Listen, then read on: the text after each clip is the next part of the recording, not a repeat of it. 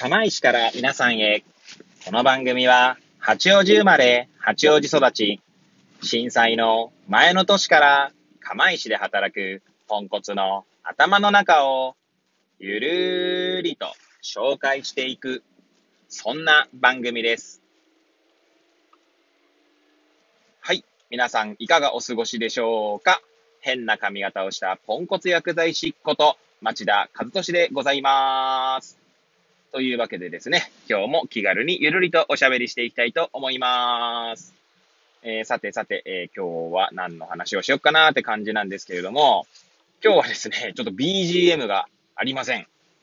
えー収録しているのがですね、12月の3日木曜日ですね。はい。なんですが、えーまあ、12月ということでですね、私、あの、自自家用車の方を、まあタイヤ交換にね、出しておりまして、え台車を使って、今、出勤するところでございます。はい。なのでですね、まあ、で、いつもはですね、ちなみに BGM っていうのはですね、あの、まあ私の自家用車の方は CD とかは入れれないものになってまして、あの、USB にですね、音源を、えーデータとして保存しておいたものを、まあ、使っているんですけども、この台車の方にはですね、USB ポートがありませんので、ま CD はね、あるんですけれども、USB ポートがないっていうことでですね、えー、ちょっとまあ、BGM なしで、今日、今日というかまあ、多分ここ、これから何回かは、えーそんな感じでお送りしたいと思います。でですね、えー、今日はですね、まあ、コミュニケーションについてですね、ちょっと、えー最近考えるきっかけがありましたので、お話ししていきたいなと思います。もしよろしければね、最後までお聞きいただければ幸いでございます。はい。いやー、コミュニケーションって難しいですね っていう、まあもうこれは結論なんですけど、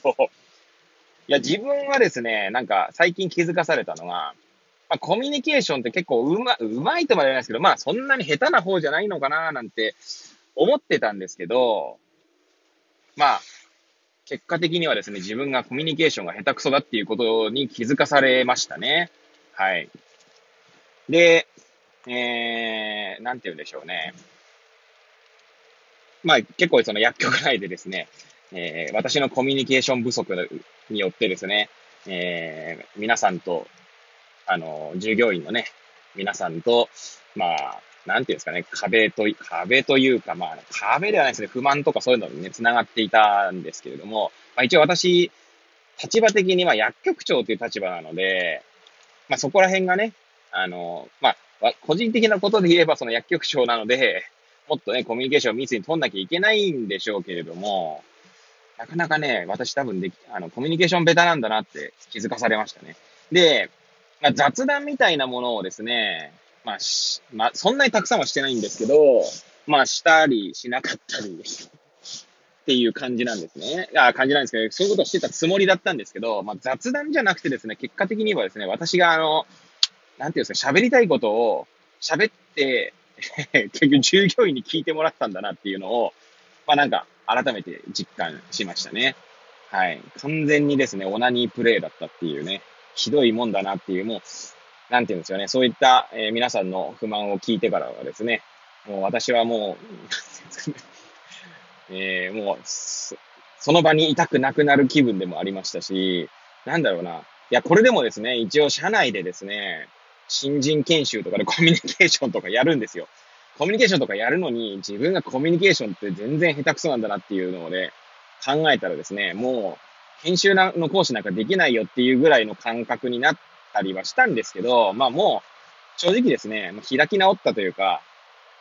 まあそれを自覚するしかないかなと思ってですね。はい。で、まあそう、なんだろうな、自分はコミュニケーションが下手なんだなっていう、コミュニケーション下手なんだなっていうことを自認することでですね、まあ、辞任してそれをさらにですね、えー、まあ周りの人にもですね、まあ自己開示していくことが大切なのかなっていう気がしてきました。はい。まあ本当ね、えー、は、あの、自分のですね、ダメさ加減を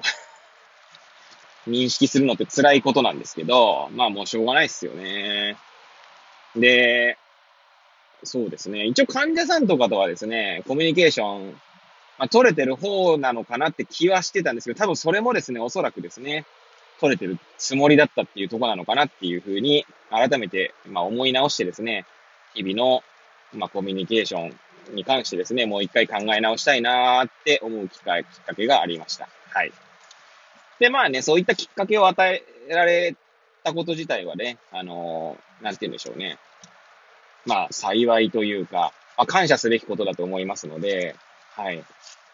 なかなかですね、私今38なんですけど、38にもなってですね、人からこう怒られたりすることっていうのがこう少なくなってきているんですね。なのでですね、まあそういった自分を見直す機会というのが、まあできたっていうのは、まあありがたいことなのかなと思います。まあただですね、ちなみにこれこれ歌いなんですけど、結構ですね、私あの、自分のそのコミュニケーションベタなところが、みんなの不満につながったっていうことはですね、もう私の人生を振り返っても結構あってですね、なんでまあ、それを考えると、本当にもう、なんだろうな、まあ、直しようがないのかなっていう気がしてきました。それはそれでどうなのかって話なんですけど、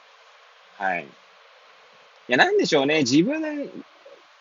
いろいろ、あの、そのコミュニケーションベタな要因、あの、細かく見るといろいろあるんですけど、一つはですね、あの、なんだろう。人の価値観とかに関することっていうのはですね、なかなかこう話題にしづらいっていうところがあって、まあ自分のスタンスとしては、人それぞれだよねっていうところがあるので、あまりだから、こう人をを否定したくないっていうのもありますし、そういう意味では自分も否定されたくないっていうのがあってですね、まあそういったところでですね、なかなかこう、なんて言うんでしょうね、そこの価値観に関することには、あの の会話をし、対話というか情報交換をしたくないっていう、まあ、拒絶反応になってたんでしょうね。まあ、特に今はですね、コロナに関してですね、実際そういうことがあって、コロナ関連でのその、従業員の人とかの、こう、それぞれなんですよ。人それぞれ。あの、考え方がですね。で、まあ、それはですね、それぞれでいいと思うんですけど、だからそれをこう、強要したりとか、まあ、こうあるべきだとかって言いたくもないし、言われたくもないので、まあ、それが結果的にですね、コミュニケーションが不足するきっかけの一つになったっていうのも一つですし、あとですね、その、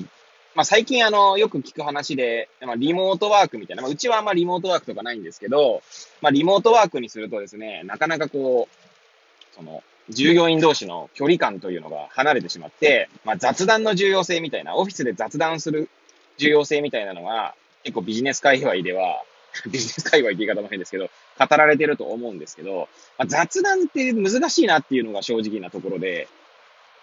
まあ、雑談をすることでですね、当然時間を消費しているんですよね。で、時間消費でそれが関係性に結びつけばいいのかもしれないですけど、私みたいに雑談がですね、結局、まあ、オナニープレイというか自己満足プレイだとすると、雑談、雑談じゃなくって 私が一方的に雑多な話をしているっていう話になるので、それだと全く意味を持たないわ、持たないし、お互いの時間を削る行為にしかなんないと。なのでですね、雑談って改めて難しいなーって思いましたね。はい。あとは自己開示するのがですね、どこまで自己開示すればいいんだろうっていうところがですね、なかなか難しいなっていうのも、まあ今回に限らず今まで感じてるところでですね。いやだからね、